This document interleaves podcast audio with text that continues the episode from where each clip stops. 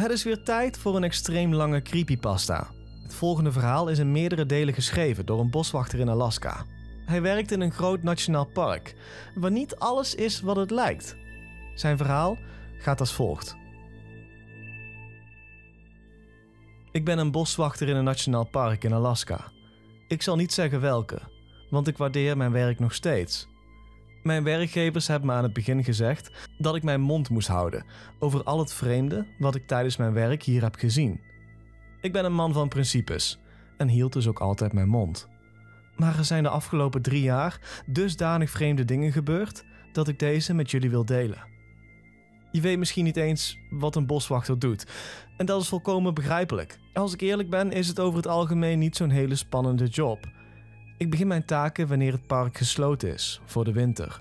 Het is dan mijn verantwoordelijkheid om ervoor te zorgen dat de verschillende hutten en openbare gebouwen worden onderhouden en dat de daken sneeuwvrij worden gehouden om schade te voorkomen. Allemaal dat soort dingen. Het is een eenzame baan. En als je een mensenmens bent, is het waarschijnlijk niets voor jou. Er is een beetje een vreemde eend in de bijt voor nodig, die het aan kan om vrijwillig drie maanden achter elkaar verwijderd te zijn van de gewone wereld. Wetend dat er geen uitweg is, voordat de sneeuw begint te smelten en de ploegen een aantal van de toegangswegen kunnen vrijmaken die naar mijn huis leiden. Ik heb wel een sneeuwscooter, die ik kan gebruiken om de drie uur durende reis naar het dichtstbijzijnde boswachterstation te maken, als dat nodig is. Maar het is niet zoals een snelle rit naar de winkel op de hoek. Voor mij is het echter prima. Ik ben altijd een beetje een eenling geweest. En ik heb Max, mijn Jack Russell Terrier, om een gezelschap te houden. De baan is niet erg veel eisend. Ik besteed meestal maar een paar dagen per week aan mijn verantwoordelijkheden. En de rest van de tijd kan ik naar eigen vermaak invullen. Een paar jaar geleden begon ik met natuurfotografie als hobby, om de tijd te doden. En ik heb zelfs een paar van mijn foto's laten publiceren door een organisatie die je bij naam zou herkennen. Ik heb ingelijste exemplaren van die tijdschriften nu achter me aan de muur hangen. Veel mensen komen naar dit park tijdens de meer gematigde maanden. Het is waarschijnlijk een van de populairste plekken voor buitenmensen om deze regio van Alaska te verkennen. In de wintermaanden is het echter volledig verlaten, op een paar eenzame boswachterstations en dergelijke na. Er gaan weken voorbij zonder iemand te zien. En de enige persoon die ik met enige regelmaat spreek is mijn boswachtermaatje. We zullen hem Rick noemen, die ik een paar keer per week via de radio spreek. Afgezien daarvan zijn het alleen ik en Max. Ik weet niet zeker hoe ik je het beste kan vertellen over sommige dingen die ik hier in het donkere, bevroren dagen van de winter heb gezien. Dus ik duik er meteen in en ik ga je vertellen over de schimmen. Tenminste, zo noem ik ze als ik tegen mezelf praat. Ik heb geen idee wat ze daadwerkelijk zijn, maar als de sneeuwstormen hevig tegen de ramen van mijn hut waaien en het zicht van de sneeuw en het schemerige licht bijna niets is, dan zul je ze zien. Het is bijna alsof je naar iemand kijkt die achter een ruit van mat glas beweegt. Allemaal onduidelijk en schimmig. Eerst dacht ik dat mijn fantasie me voor de gek hield. Dat mijn brein patronen vond in de chaotische ruis van de vallende sneeuw. Maar toen begon ik ze ook te horen. Als gemompel. Net hard genoeg om boven het gehuil van de wind uit te komen, maar te zacht om ze te herkennen als enige vorm van intelligente spraak. Het is genoeg om je op scherp te zetten, dat kan ik je wel vertellen. Ze verschijnen meestal alleen tijdens echte zware sneeuwstormen. En hoe heviger de storm, hoe dichter ze bij de hut komen. Het is zover gekomen dat ik ervoor zorg dat ik mijn deuren en ramen lang voor het vallen van de avond op slot heb gedaan, als ik weet dat er een storm op komst is. Eén keer tijdens een bijzonder vervelende sneeuwstorm kon ik ze echt overal in mijn hut horen bewegen, als een soort vreemde slaapverlamming. Dat was een slechte nacht. Op een gegeven moment zag en hoorde ik de deurknop van mijn voordeur draaien. Langzaam, maar met kracht. Vergezeld met iets wat klonk als zacht krassen op het houten oppervlak. Het engste was de zwakke fluisterstem, die mijn naam bleef roepen, net aan de andere kant van de deur. Dat duurde een uur of iets langer. En zelfs nu, als ik mijn ogen sluit, kan ik die koude, holle stem nog steeds horen. Het is hoe ik me zou voorstellen dat de persoon zou klinken als hun ziel uit hun lichaam zou worden gerukt. Ik denk dat ik een beetje overdreven dramatisch ben, maar dat is de enige manier waarop ik het kan beschrijven. Levend, maar ook levenloos. Ik weet geen betere manier om het uit te leggen. Ik zou je zeggen dat ik niet zeker weet wat er zou zijn gebeurd als ik er niet aan had gedacht die avond de sloot erop te zetten. Alleen al door eraan te denken krijg ik kippenvel. Ik vertelde het de volgende dag aan Rick, nadat de storm was gaan liggen, toen ik een radiosignaal kon krijgen. Ik verwachtte dat hij me zou uitlachen, omdat ik me door een hersenspinsel had laten schrikken. Maar dat deed hij niet. Hij vertelde me heel kalm en resoluut dat het beter was om er helemaal niet over te praten. En er gewoon voor te zorgen dat ik mezelf goed opsloot als er zware sneeuwstormen komen. Ik probeerde hem om meer informatie te vragen, maar hij weigerde er nog iets over te zeggen. Het enige wat hij eraan toevoegde was dat niet alles slaapt als de winter hier aanbreekt. Ik moet toegeven, hij maakte me meer dan een beetje bang met die zin.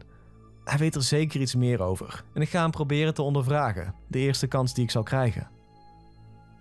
De volgende op de lijst is het autokerkhof. Nee, ik maak geen grapje. Als je ver genoeg buiten de gebaande paden gaat, is de kans groot dat je er eentje zult vinden. Een auto of vrachtwagen. Gewoon op onverklaarbare wijze midden in het bos van Alaska gestort. Onlogischer kan bijna niet. De eerste die ik ooit zag was een BMW Coupé uit het begin van de jaren 2000. Die eruit zag alsof hij net van de showroomvloer kwam. Behalve dat de helft ervan was omsloten in een oude spar, die daar waarschijnlijk al stond voordat er zelfs maar auto's bestonden. Het leek bijna alsof de boom om de auto heen was gegroeid. Of misschien was de auto wel tussen de boom geplaatst. Ik weet niet hoe dat mogelijk is. Ik weet alleen dat het er was. Ik heb er een paar gezien tijdens mijn tijd hier. Soms gevangen in de bomen, zoals die BMW. En soms gewoon midden in een open stuk grond. Het meest vreemde aan de auto's is echter de kleding. Ik ben gestopt met zoeken en heb de neiging om er niet in de buurt van te komen als ik er eentje zie. Maar de eerste keer dat ik er een zag, bracht mijn nieuwsgierigheid me ertoe om het te gaan onderzoeken. Ik probeerde de deuren te openen, maar deze zaten allemaal op slot. Toen ik door de ramen naar binnen keek, zag ik iets bizars op de voorstoelen. En het leek wel alsof iemand kleren, broeken, overhemden, sokken, schoenen, het hele gebeuren had klaargelegd en de veiligheidsgordel eromheen had vastgemaakt. Het was alsof de mensen in de auto midden in de rit waren verdwenen en hun kleren hadden achtergelaten, zoals ze die zojuist hadden gedragen. Griezelig is er één woord voor, maar als ik eerlijk ben, word ik er doodsbang van. Het andere aan de auto's is dat je nooit twee keer dezelfde zult vinden. Toen ik de eerste BMW zag, kwam ik de volgende dag terug met mijn camera om er een foto van te maken. Maar de auto was in rook opgegaan. Ik dacht dat ik gewoon was vergeten waar het was of dat ik ergens een verkeerde afslag had genomen. Maar toen ik mijn schoenafdrukken van de dag ervoor in de sneeuw zag, wist ik dat ik op de juiste plek zat. Ik probeerde het ook aan andere boswachters te melden. Maar Rick vertelde me dat ze zelfs niemand meer zouden sturen om de auto's te onderzoeken. Tegen de tijd dat iemand eraan kwam, zouden ze namelijk verdwenen zijn. Blijkbaar zijn er de afgelopen 20 of 30 jaar regelmatig meldingen van dit soort dingen binnengekomen. En niemand weet er iets van. Hij vertelde me wel dat een van de andere boswachters er ooit eentje had gevonden. Een schoolbus uit Texas, als je dat mag geloven. In elk van de rijen stoelen lagen stapels lege kleren, met uitzondering van de chauffeur. De boswachter die het vond, zei dat de bestuurder er min of meer was, maar niet echt. Bijna als een wazige hologram bevroren in de tijd. Hij zei dat de chauffeur, een oudere man, eruit zag alsof hij verstijfd was en een doodsangsten schreeuwde. Met grote ogen en een wijd open gesperde mond. De boswachter probeerde via de achtste nooddeur in de bus te komen. Maar toen hij de deur open kreeg, werden zijn oren gevuld met een hoog zoomgeluid. Een hoge frequentie trillingen, ging als een elektrische schok door zijn lichaam. Hij zei dat hoe dichterbij hij kwam, hoe intenser het geluid en die sensatie werden. Voordat hij zelfs maar een stap in de bus kon zetten, werd het zo sterk dat hij dacht dat hij flauw ging vallen. Het beste wat hij kon beschrijven was alsof je twee sterke tegenovergestelde magneten die je tegen elkaar aan probeert te duwen. Hoe meer je duwt, hoe sterker de weerstand wordt. Hij zei dat het bijna was alsof het universum hem op de een of andere manier uit de bus hield, alsof hij er niet thuis hoorde. Hij strompelde ervan weg en bracht de volgende dag door een bed, zieker dan een hond. Toen hij een paar dagen later terugkwam met enkele andere boswachters, was de bus verdwenen. Ik kan niet zeggen dat ik het zelf last heb van het zoomen en het trillen. Ik weet gewoon dat ik ze vermijd wanneer ik ze zie. Iets klopt er gewoon niet aan. Het laatste waar ik je vandaag over vertel is de brug, ongeveer een kilometer of zo van mijn hut. Langs een onderhouden voetpad is er een touwbrug die een diep ravijn overbrugt. Aan de zijkant ervan steekt een stuk rots uit dat als een soort observatiepunt wordt gebruikt. Je weet wel wat ik bedoel, waar wandelaars stoppen en selfies maken tijdens een tocht om op Facebook of Twitter of wat dan ook te posten. De parkleiding had zelfs de moeite genomen om leuningen langs de rand ervan te installeren, om te voorkomen dat iemand over de rand zou vallen. Natuurlijk zijn er hier geen wandelaars tijdens het winterseizoen. Het park is dan technisch gezien gesloten. Alle wegen die naar het gebied leiden zijn geblokkeerd met kettingen om te voorkomen dat iemand naar binnen rijdt en in de problemen komt zonder enige mogelijkheid tot redding. Ik loop waarschijnlijk één keer per week over dat pad, op zoek naar nieuwe fotomomenten om mijn tijd te vullen. Het is een mooie wandeling en het hele landschap lijkt zo fris en ongerept zonder alle mensen die er normaal lopen. Ik heb een aantal ongelofelijke foto's van de brug gemaakt, maar ik durf er niet op te stappen als het zo koud is. De planken zijn constant bevroren en glad van het ijs. Ik ben er vrij zeker van dat er niet veel voor nodig is om mij op mijn reet te laten vallen en onder de touwhandgrepen vandaan te glijden. Ik zou 600 meter naar beneden op de rotsen te pletter vallen, voordat ik überhaupt besefte wat er aan de hand zou zijn. Hier is echter het rare deel. Wanneer ik die brug bereik, vind ik steenvast meerdere sets voetafdrukken die naar de rots leiden. Maar geen enkele ervan leidt ervan weg. Ze komen uit alle verschillende richtingen, sommige van het pad en andere recht uit de bomen. Maar ze lijken allemaal te stoppen aan de rand van het ravijn. Ze zijn er in verschillende maten en staplengtes, waarvan sommige heel klein zijn en andere zo groot dat ze gemaakt moeten zijn door een enorme hulk van een persoon.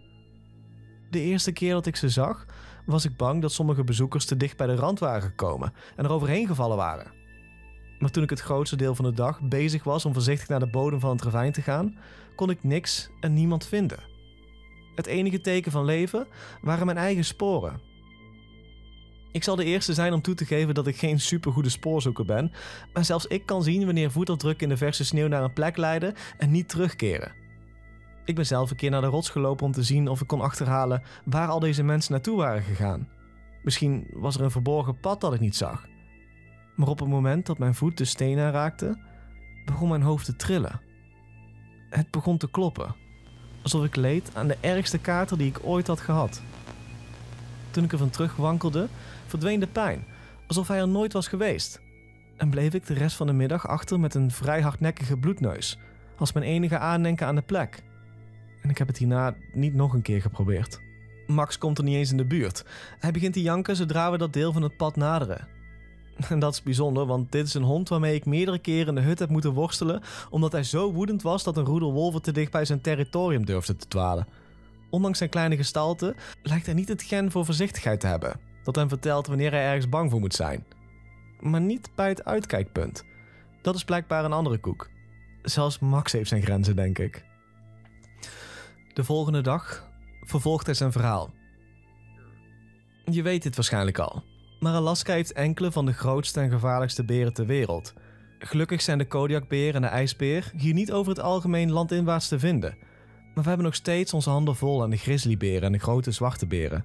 Die beide gevaarlijke roofdieren zullen snel werk maken van onoplettende en onvoorbereide wandelaars. Aangezien mijn contract de koude wintermaanden dekt, houden de meeste van deze beren een winterslaap tijdens mijn verblijf hier.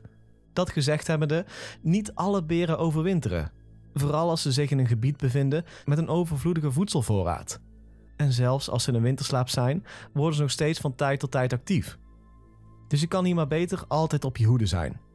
Het is vrij zeker dat iedereen die hier werkt, vooral alleen, de neiging heeft zowel een groot geweer als een pistool van een groot kaliber bij zich te hebben als ze buiten hun hutten zijn.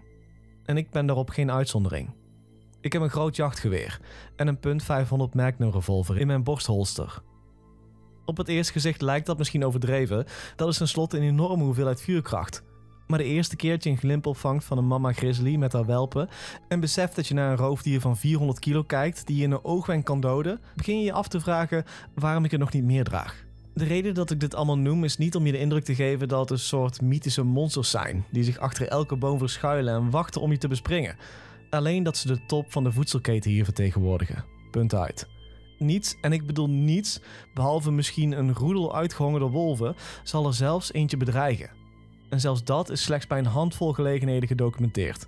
Ze zijn enorm, krachtig en agressief. En als je in hun territorium woont en je hoofd niet regelmatig omdraait, ben je een idioot. En zou je waarschijnlijk binnenkort worden omgezet in berenpoep. Nu ik dit zo heb verteld, weet ik zeker dat je zult begrijpen wat het betekent als ik je zeg dat iets je grote grizzlyberen doodt. Ik heb het niet over stropers of inheemse jagers of iets dergelijks. Ik heb het over iets. Zoals in geen mensen en zeker geen hongerige wolven. Maar laten we een stapje terug doen. Mijn eerste seizoen hier als boswachter was een geweldige leerervaring. Alleen al uit het uitzoeken van de noodzakelijke onderhoudsroutines en het leren navigeren in het gebied waar ik verantwoordelijk voor was, was overweldigend. Op een dag kwam ik terug van mijn ronde naar een van de boswachterstations die voor de winter was gesloten en nam ik per ongeluk een verkeerde afslag. Tegen de tijd dat ik mijn fout besefte, was ik al een behoorlijk eind op dit nieuwe pad aan het lopen en dwaalde ik stapvoets naar onbekend terrein. Net toen ik me klaarmaakte om me om te draaien en terug te keren, zag ik in de verte de omleiding van een grizzly, nog geen 10 meter verderop op het pad. Het leek me recht in de ogen aan te kijken. Ik zal niet liegen, ik pieste bijna in mijn broek terwijl ik mijn geweer van mijn schouder probeerde te halen. Het is maar goed dat ik het achteraf gezien op het moment niet echt nodig had, want ik ontdekte tot mijn verbazing dat ik mijn schoudertas over mijn geweerriem had geslingerd, waardoor deze zich tegen mijn lichaam aanklemde. Domheid en een te groot ego hebben zijn wat je hier doodt. En ik had op dit moment een perfect voorbeeld van beide kunnen zijn. Toen ik nog eens naar die beer keek, zag ik dat hij niet bewoog. Hij stond zelfs doodstil, met zijn poten naar mij toegericht. En ik wist instinctief dat er iets mis mee was. Ik gaf het pakken van mijn geweer op, pakte mijn pistool uit de holster en benaderde voorzichtig de grote grizzly. Mijn ogen gericht op de beer en voorbereid op de geringste beweging. Hoe dichter ik erbij in de buurt kwam, hoe zekerder ik ervan werd dat het niet plotseling naar me zou uithalen. En hier wordt het interessant. Ik zette een stap dichterbij en kreeg in de gaten dat de beer dood was. Wat ik niet kon verklaren was waarom het nog overeind stond. Hij stond daar duidelijk al een tijdje, want er waren geen pootafdrukken in de sneeuw te vinden. En ik kon zien dat het vlees rond zijn snuit al begon te ontbinden. Toen ik er goed naar keek, zag ik ook dat er hier en daar plukjes vacht ontbraken. Ondanks dat alles stond hij nog overeind, alsof hij dood was gegaan en vergeten was om te vallen. Ik omcirkelde het karkas om een doodsoorzaak te kunnen zoeken, maar ik kon geen enkele vorm van wonden of bloed vinden die zou kunnen aangeven waaraan het dier was overleden. Op dat moment realiseerde ik me een aantal dingen. Ten eerste dat de grizzlyberen in het gebied actief waren. En ten tweede dat niets het karkas had opgegeten. Om te zeggen dat dit ongebruikelijk is, is een understatement. De meeste van de carnivoren in dit gebied, waaronder wolven, veelvraten en vossen, vullen hun dieet aan door karkassen op te vangen. Het feit dat deze beer was gestorven en volledig intact was gebleven, was niet alleen verbijsterend, het was onnatuurlijk. Ik meldde de vondst aan het boswachterstation en hoorde later van Rick dat er in de afgelopen twee maanden bijna een dozijn andere soortgelijke ontdekkingen waren gedaan in dat gebied. Het hoofdkantoor had zelfs een paar zoologische pathologen laten komen om erachter te komen wat de beren had gedood. Ze brachten twee weken door in het veld met de boswachters die de karkassen onderzochten. Maar op een ochtend waren ze gewoon weg. Ze waren blijkbaar abrupt teruggeroepen. Onmiddellijk daarna werden de karkassen vernietigd en werd het onderzoek stopgezet. Een week later kwam er een overhaast en verbazingwekkend kort rapport terug, waarin stond dood door natuurlijke oorzaak. Geen verder onderzoek nodig. Natuurlijke oorzaak? Ik weet niet zeker hoe een roofdier de beer die ik vond kon hebben gedood zonder ook maar één spoor op achter te laten. Laat staan dat het de beer op de een of andere manier rechtop kon houden na zijn dood. En er vervolgens besloot dat het toch geen honger had en de beer niet zou opeten. Het was een en al onzin. Dat wist ik. En de andere boswachters ook.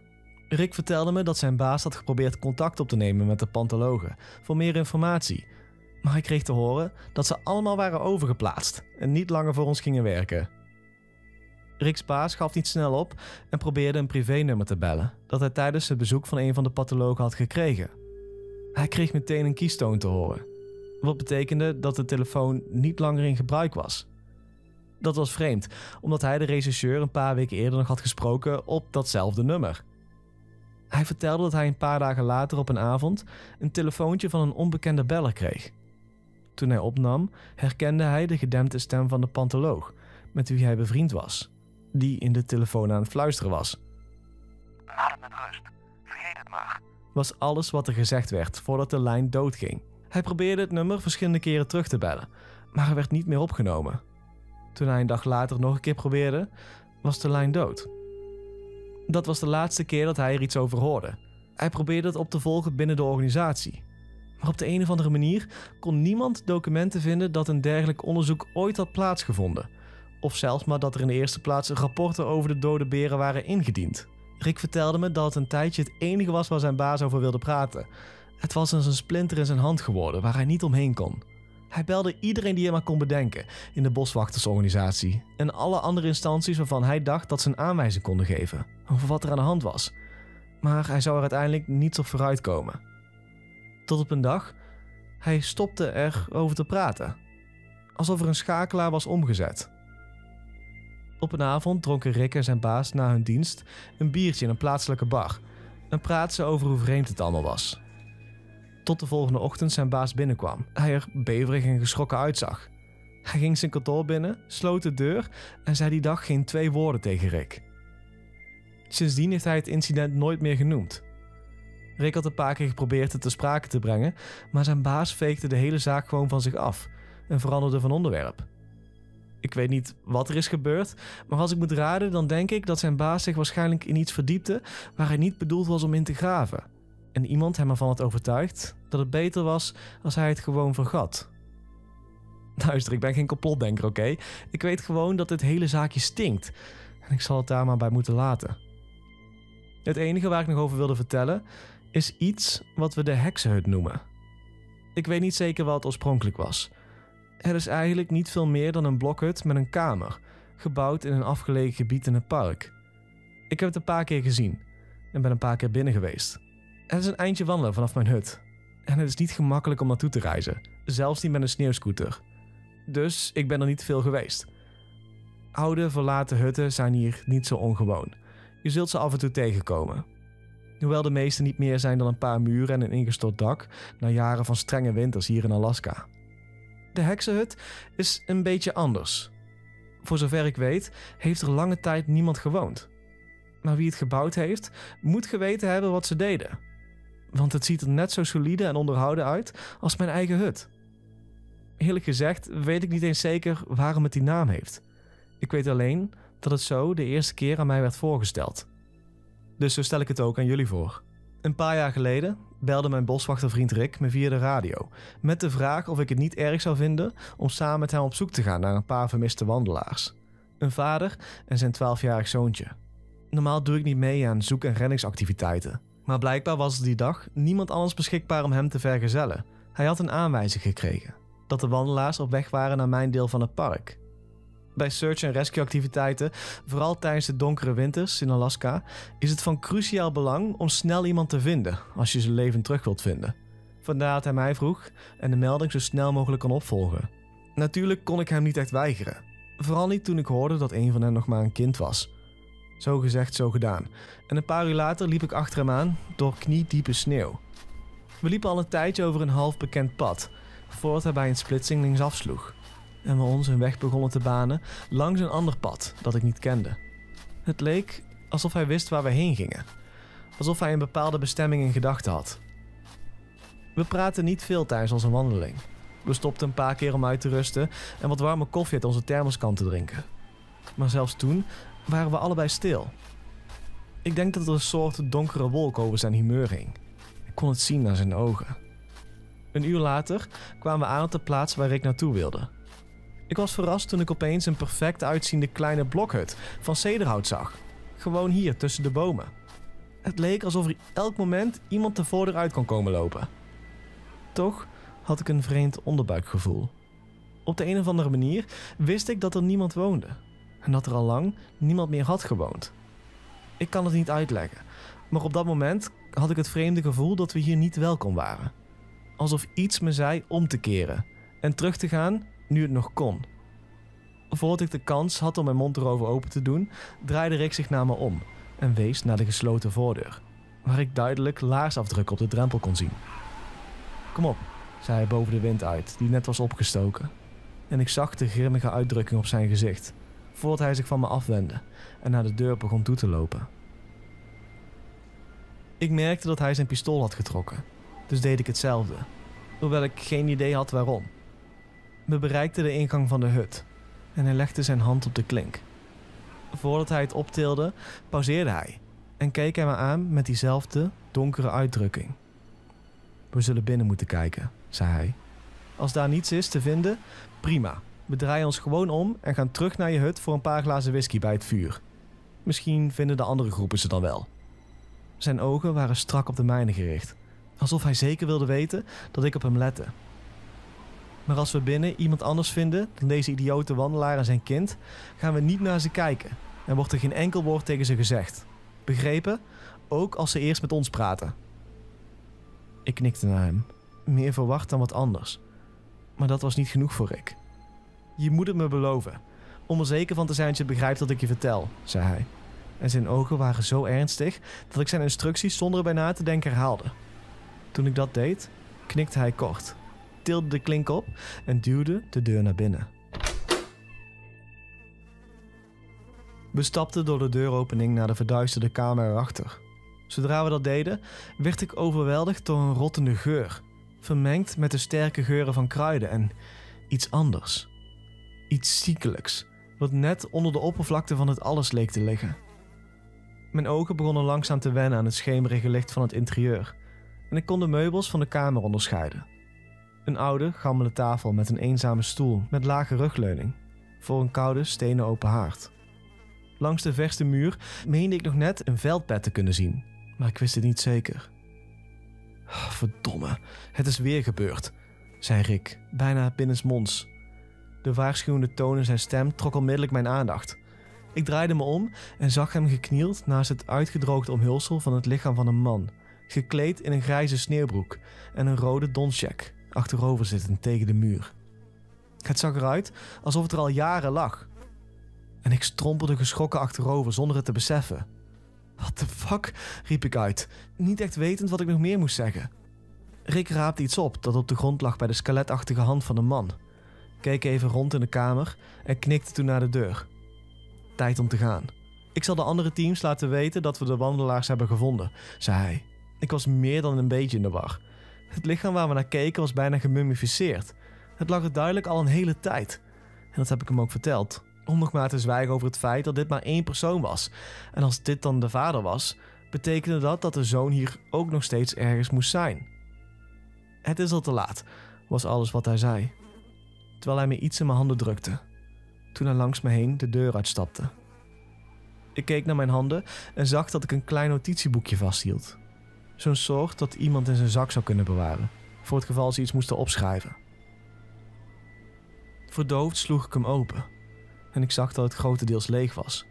Met uitzondering van de eerste twee pagina's, die slordig cursief met potlood waren gekrabbeld. Ik heb het boekje niet meer, dus ik zal dit zo goed als ik het me kan herinneren herhalen. We hebben haar hut gevonden. God, ik wou dat we het niet gedaan hadden. Nathan is weg. Ze heeft hem meegenomen. Ik loop hier al dagen rond, maar ik kan de weg niet vinden. Ik heb Nathan en haar niet meer gezien sinds die eerste dag. Mijn zoon is weg. Waarom kan ik mijn weg naar buiten niet vinden? Wat is deze vervloekte plek? Ik kan alleen haar gefluister horen, alsof ze me uitdaagt. Het is altijd net buiten bereik, de volgende hoek om. Ik begrijp hier niets van. Het spijt me zo. Het bleek dat we uiteindelijk teruggingen naar mijn hut. Rick stuurde een boodschap naar de andere teams via de radio dat hij de wandelaars in de hut had gevonden. De persoon aan de andere kant van de lijn wachtte even voordat hij antwoordde. Oké. Geen vragen. Niks anders. Gewoon oké. We hebben de rest van die avond niet veel tegen elkaar gezegd. We zaten gewoon voor mijn vuur en dronken de rest van mijn whisky op, totdat we beiden omvielen. Toen ik de volgende ochtend weer wakker was, was Rick al opgestaan en vertrokken. En we hebben er sinds die dag niet meer over gesproken. Het notitieboekje was weg toen ik wakker werd, dus ik neem aan dat hij dat meegenomen heeft. Het is duidelijk dat hij meer weet over wat er gebeurd is, over de hut, maar ik heb hem er nooit naar gevraagd. Ik weet niet zeker of ik het echt wil weten. Het is hier soms al moeilijk genoeg om s'nachts te slapen. Dit was het einde van de tweede update van de boswachter. De volgende update komt een paar dagen later, wanneer hij het volgende schrijft. Het klinkt alsof ik de aandacht heb getrokken van iemand waar ik dat liever niet van wilde. Na deze update ga ik me gedijnst houden en proberen te verdwijnen. Laat me je snel op de hoogte brengen. Vanmorgen, toen ik me aan het aankleden was en me klaarmaakte om naar de opslagloodsen bij de oude wachttoren te gaan, hoorde ik geklop op de deur van mijn hut. Midden in een gesloten nationaal park in het hart van een winter in Alaska. Je kan je voorstellen dat ik niet veel bezoekers krijg. Ongeveer de enige mensen die ik hier zie is mijn boswachtermaatje Rick en de man die me om de paar weken verse voorraden brengt. Rick is nog nooit zomaar aan mijn deur verschenen zonder eerst de radio te bellen. En ik weet dat hij de laatste tijd zijn handen vol heeft gehad met een paar afzonderlijke incidenten van vermiste wandelaars. Dus ik was verrast toen ik zijn gedempte stem mijn naam hoorde roepen door de gesloten deur. Toen ik het opendeed en hem binnenliet, zag ik onmiddellijk de bezorgdheid in zijn ogen. Zonder een woord te zeggen liep hij naar de open haard en warmde zijn handen voor het pas smeulende houtblok dat ik zojuist aan het vuur had toegevoegd. Rick, je hebt me een beetje laten schrikken, zei ik tegen hem met een klein grinnikje, in een poging de ongemakkelijke stilte te doorbreken. Er was iets aan de hand en ik had het gevoel dat het misschien iets met mij te maken had. Hij wendde zich af van het vuur en keek me een tijdje zwijgend aan, voordat hij sprak. Ik werd gisteravond gebeld, John, zei hij. Zijn gezicht vertrok naar een frons. Ik kon niet zeggen of er een was van bezorgdheid of onderdrukte woede. Of misschien een combinatie van beide. Oh ja? antwoordde ik terwijl ik probeerde de toon zo nonchalant mogelijk te houden. Hij trok de wollen muts van zijn hoofd en streek er met zijn hand overheen om zijn korte, keurig geknipte haren glad te strijken. Ja, en blijkbaar ook een paar andere boswachters. Ik knikte en nam een slok van mijn koffie. En uh, waar uh, ging het over dan? Wat denk je? Het ging over jou, zei hij terwijl hij met zijn pet naar me wees. Je hebt iemands aandacht getrokken met je kleine verhalen die je online hebt geplaatst. Mijn verhalen? Welke verhalen? zei ik alsof ik onschuldig was. Mijn handpalmen begonnen te zweten. Ondanks het feit dat de interne temperatuur van mijn hut waarschijnlijk rond de 10 graden lag, zelfs met het vuur in de haard. Ik was er zo zeker van geweest dat het bureau of iemand anders op geen enkele manier kon achterhalen wie deze berichten had geschreven. Ik stond er niet bij stil dat ze het zelf niet hoefden uit te zoeken. Ze hoefden alleen maar rond te snuffelen bij de rangers in verschillende gebieden. Kijk, het is onmogelijk dat iemand die niet goed bekend was met dit gebied niet het zou hebben kunnen identificeren door de details die ik heb gegeven. Ik heb er zelfs voor gezorgd dat ik de namen van de plaats heb veranderd en de beschrijving van sommige van de gebeurtenissen een beetje. Gewoon om te proberen het zoveel moeilijker te maken voor iemand, om erachter te komen wie of waar ik precies zou zijn. Achteraf was mijn fout duidelijk. Als ik zou proberen de bron van deze berichten te achterhalen, zou ik waarschijnlijk rechtstreeks naar de boswachters gaan die het gebied nog beter kennen dan ik. Ik maakte de fout te denken dat mijn vriendschap met Rick sterk genoeg was om hem de andere kant op te laten kijken. De heksenhut is hier niet echt bekend onder die specifieke naam. Ik heb die verzonnen als een alias. Maar ik weet zeker dat Rick het onmiddellijk zou kunnen herkennen, door te lezen wat ik erover geschreven heb. Hetzelfde geldt ook voor de andere verhalen. Ik ben er ook vrij zeker van dat andere boswachters ze ook zouden kunnen herkennen, voor wat ze werkelijk waren. Nu ik er zo over nadenk. Shit, ik heb het deze keer echt goed verknald. Oké, dus hier is de deal. Er gebeuren hier dingen, meer dan ik ooit aan iemand heb verteld. Meer dan ik ooit van plan was te omschrijven in deze berichten. Dingen die zich hier doen. En dingen waarvan ze absoluut niet willen dat iemand het weet. Ik dacht dat ik zo slim was door dit met jullie allemaal te delen en de details zodanig te verhullen dat ze niet konden worden omcijferd of naar mij terug konden worden herleid. Rick hield zijn hoofd schuin aan me en wierp me zo'n blik toe die me vertelde dat hij op dit moment niet in de stemming was voor een spelletje. Je kent de verhalen waar ik het over heb, John, zei hij. Degene die ik je keer op keer heb verteld. Degene waarvan ik je vertelde dat ze je in de problemen zouden brengen als je ze ooit tegen iemand zou zeggen. Verdorie, het waren maar een paar verhalen op het internet, Rick. Ik had gewoon een beetje plezier. Het wordt hier eenzaam. We worden soms gek. Dat weet je. Ja, nou, deze kleine verhaaltjes hebben ons allebei in de problemen gebracht, zei hij terwijl hij zijn hoed op de stoel zette en zich van me afwendde, terug naar de open haard. Ze weten wie ze heeft geschreven. Ze weten wie je bent. Ik stond geschrokken te zwijgen. Mijn mond hing open terwijl ik naar de rug van mijn vriend staarde. Toen ik me plotseling iets realiseerde.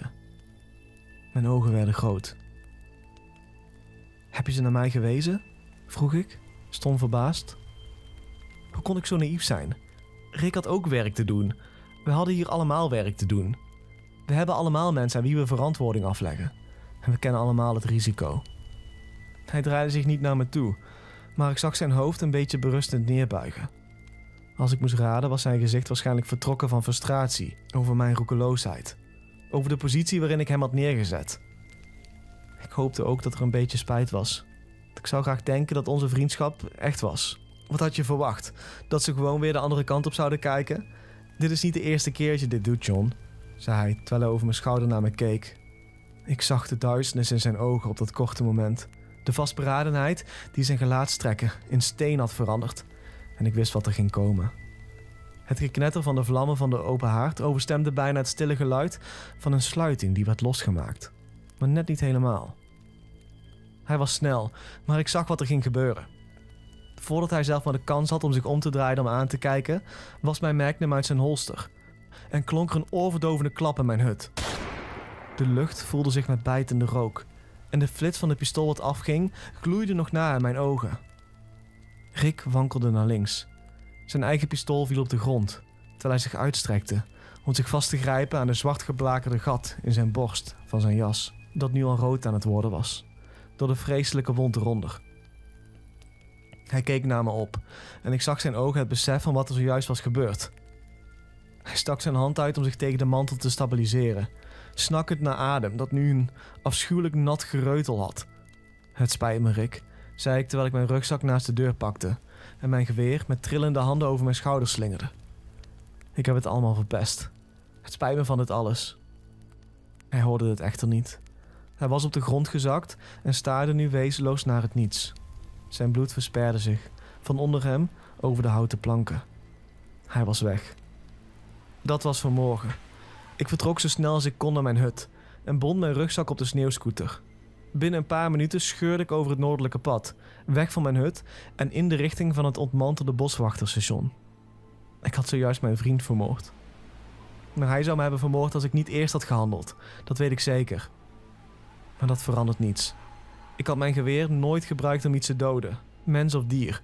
Het was altijd iets dat er was als ik het nodig had, zoals een veiligheidsdeken. Maar ik had er nooit echt aan gedacht dat ik ergens de trekker over zou moeten halen. Shit, ik heb er één grote puinhoop van gemaakt. Ik zit hier in de achterkamer van het oude boswachterstation. Ik heb mijn sneeuwscooter aan de binnenkant verstopt, bedekt met een zeildoek waar ik sneeuw overheen heb gegooid. Buiten begint het weer te sneeuwen, dus ik hoop dat mijn sporen snel uitgewist worden. Misschien kan ik er wat tijd mee winnen. Net genoeg tijd om er iets van naar buiten te brengen, of me in staat te stellen iets van de waarheid te posten. Ik heb geen illusies over mijn capaciteiten. Ik ben maar een bewaker. Mijn training was vluchtig en alleen te gebruiken in bepaalde scenario's. En ik ben zeker geen partij voor de mensen die nu achter me aan gaan komen. Mijn naam. Mijn echte naam is John Wright. En ik werk voor de Amerikaanse overheid. Maar niet voor de National Park Service. Tenminste, niet echt. Ik ga de naam van de organisatie waar ik voor werk niet noemen. Niet omdat ik bang ben dat ze erachter komen, daar is het nu toch al te laat voor. Maar omdat hun Raptor AI-protocollen dit hele bericht kunnen identificeren en censuren, voordat het ook maar de kans krijgt om zich online te verspreiden. Mijn taak hier is grotendeels wat ik je heb verteld. Dat deel is waar. Maar dat is meestal gewoon bezigheidswerk. Mijn dekmantel, als je het zo wilt noemen.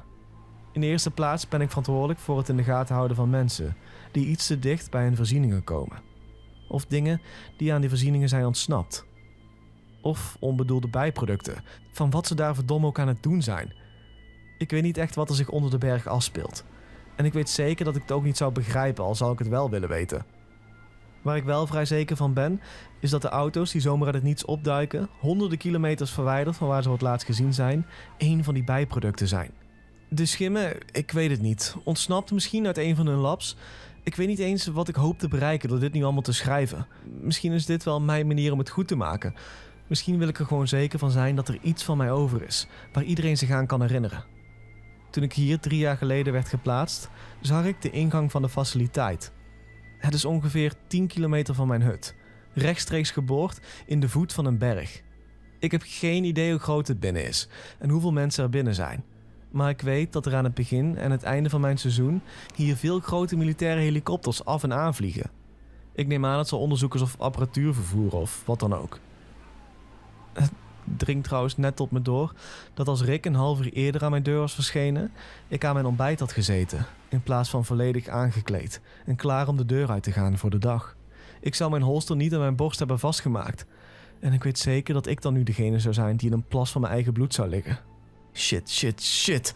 Concentreer je, verdomme. Ik heb hier geen tijd voor. Ik weet niet wat het protocol was dat Rick moest volgen nadat hij mij vermoord had. Maar ik neem aan dat iemand wachtte op zijn rapport om te bevestigen dat ik het zwijgen was opgelegd. Ik denk dat ze inmiddels weten dat er iets mis is gegaan. Er is nu waarschijnlijk een team in mijn hut. En het heeft helaas nog niet lang genoeg gesneeuwd om mijn sporen uit te wissen. Wat betekent dat het ze waarschijnlijk geen moeite kost om uit te zoeken welke kant ik op ging. Het is slechts een kwestie van tijd voordat ze hier verschijnen. Dan is het allemaal voorbij.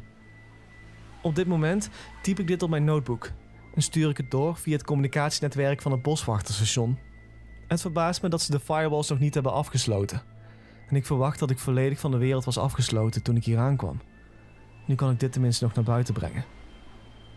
Je hebt waarschijnlijk inmiddels begrepen dat de meeste boswachters hier ook niet zijn wat ze lijken. Sommigen zijn echte boswachters, denk ik, maar de meeste zijn ex-militairen. Van het type speciale strijdkrachten, gerecruiteerd door de dienst om veiligheid te bieden en ervoor te zorgen dat de boswachters het gebied niet verlaten, zoals ik nu doe. Zo was Rick. Trouwens, zijn echte naam is Mike. Ik zal je zijn achternaam niet vertellen. Ik wil niet dat hij herinnerd wordt als iets anders dan een held. Ik ben degene die dit allemaal verpest heeft. Hij deed gewoon zijn werk en kwam zijn gezworen belofte na. Hij was een eerbare man en ik wil dat hij zo herinnerd wordt. Mijn zenuwen beginnen de overhand te krijgen. Ik keek net naar buiten omdat ik dacht iets te horen. Ik denk niet dat ze hier zo snel zullen komen. Dus waarschijnlijk was het mijn verbeelding geweest. Kijk, dit is niet iets geïsoleerd in Alaska. Ze hebben onderzoeksfaciliteiten in heel de VS. De laatste waar ik was, was in Montana. Maar ik weet dat er andere zijn verspreid over de staten. Wyoming, Texas, Kentucky, South Dakota, ze zijn overal. Ze bouwen ze graag in nationale parken. Vooral die met grote stukken wildernis. Het zorgt voor een redelijke hoeveelheid privacy. Maar man, toen ze eenmaal Alaska hadden uitgeprobeerd, was het alsof ze de jackpot wonnen. Het hele gebied is zo afgelegen en onbewoond dat ze vrijwel zeker zijn van isolatie en geheimhoudingen om te kunnen doen wat ze daar doen. Heb ik je verteld over de man die ik ooit vond, half geïntegreerd in een rotsblok? Ik denk het niet. Hij droeg een laboratoriumjas, maar de enige delen van hem die toegankelijk waren, waren zijn rechterarm en schouder en de achterkant van zijn hoofd. De rest van hem zat er op de een of andere manier in de rots vast. Ik weet zeker dat hij vrij snel stierf. Ik belde de organisatie en ze hadden binnen een uur een team gestuurd. Ik ging weg toen ze aankwamen. Maar toen ik een paar dagen later terugkwam, was het hele rotsblok weg en zag het landschap eruit alsof het er nooit was geweest. Ik heb het hier over een rots de grootte van een klein huis, gewoon verdwenen. Het berenverhaal is trouwens waar. Het enige verschil is dat wij het waren die de hele zaak in de doofpot stopten. Ik krijg altijd kippenvel van het wezen dat dit gedaan heeft, want dat ding dwaalt hier nog steeds ergens rond. Ze hebben het nog nooit kunnen vinden en ze verloren een dozijn mannen terwijl ze het probeerden te vinden. Zelfde verhaal als de beren trouwens. We vonden de teams in de buurt van de rivier. Ze stonden daar gewoon dood. Je hebt nog nooit echt een nachtmerrie gehad, totdat je een dozijn gewapende lijken hebt gezien, die gewoon op hun plaats zijn bevroren. Tegen de tijd dat we ze vonden, waren ze niet veel meer dan een grijze huid, strak over een skelet gespannen. En daar stonden ze, eruit ziend als een zombieleger uit een horrorfilm. Ik heb het één keer gezien, denk ik. Het ding dat dat deed. Het was ongeveer zo groot als een lange, magere man. Maar de vorm was helemaal verkeerd. De gewrichten waren vreemd gebogen en het hoofd deed me denken aan een bidspringkaan. Het was bedekt met zwart en grijs gevlekte huid, die op schubben leek. Maar niet helemaal. Ik, ik weet het ook niet, ik ben maar een bewaker. Ik kwam het tegen terwijl ik op een dag mijn rondes maakte. Het zat op de rug van een van de grote grizzlyberen geklemd. Armen en benen eromheen gewikkeld. Alsof het een of ander monsterlijk insect was of zoiets. De beer stond daar gewoon en maakte de meest vreselijke kreten die ik ooit heb gehoord. Alsof hij levend werd verbrand of zoiets. Maar het bewoog niet. Het stond daar doodstil, terwijl dit ding deed wat het deed. Op de een of andere manier de beer eten, denk ik. Ik verstopte me achter een boom en piste bijna in mijn broek. Ik dacht zeker dat het mijn paniekerige ademhaling zou horen en me vervolgens zou komen halen. Maar dat gebeurde niet. Uiteindelijk stopte de beer met het maken van het vreselijke huilende geluid en werd het stil. Een paar minuten later wikkelt dit ding zich los van de grizzly, zet een paar stappen in de richting van een grote dennenboom en verdwijnt gewoon. Alleen was het niet echt verdwenen. Ik stapte bijna achter de boom vandaan om de beer van dichtbij te bekijken, toen ik me realiseerde dat ik nog steeds naar het ding keek. Alleen zijn huid had zich perfect gecamoufleerd in zijn achtergrond en nam de exacte kleur en het patroon van de sneeuw aan. En ik bedoel echt perfect. De enige reden dat ik hem kon zien was omdat een deel daarvan, een van de aanhangsels denk ik, iets uit de boom stak. Het was deze breuk in de vorm van de boom die mijn aandacht trok en waarschijnlijk mijn leven redde. Ik moet er nog een uur hebben gestaan voordat het uiteindelijk een stap van die boom zette. Het oppervlak keerde zich dan terug naar de zwarte en grijze huid van het wezen. Als het zich bewoog, was het als een sluipende spin. Langzaam en bedachtzaam, gracieus en lomp tegelijkertijd. Het was een nachtmerrie, is wat het is. Hij deed een paar stappen richting de beer, alsof het probeerde uit te zoeken of dit een nieuwe prooi was of dat hij deze al gegeten had. Alsof hij het was vergeten en gewoon op zoek was naar zijn volgende maaltijd.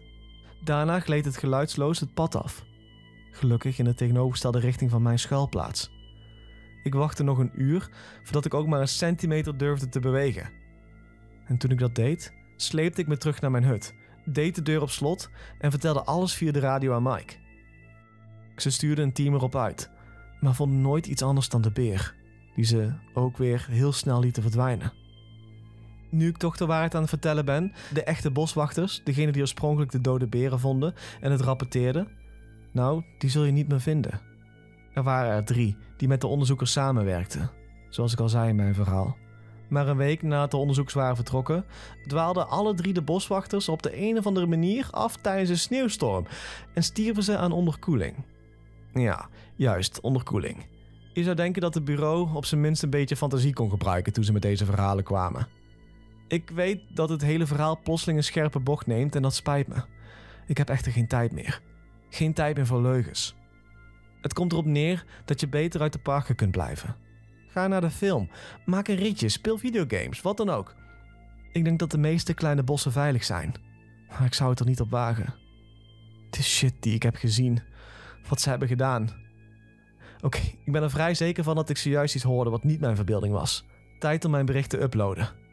Als ik me vergis en als ik meer tijd heb, stuur ik gewoon een update. Maar ik wil er zeker van zijn dat dit bekend wordt, voordat ze het stoppen. Bedankt voor het luisteren naar deze podcast. Heb je zelf ooit eens eens iets meegemaakt? Laat het me dan weten via mijn Twitter of Instagram. Mijn naam daar is Marcello1. Nogmaals bedankt voor het luisteren en tot de volgende keer.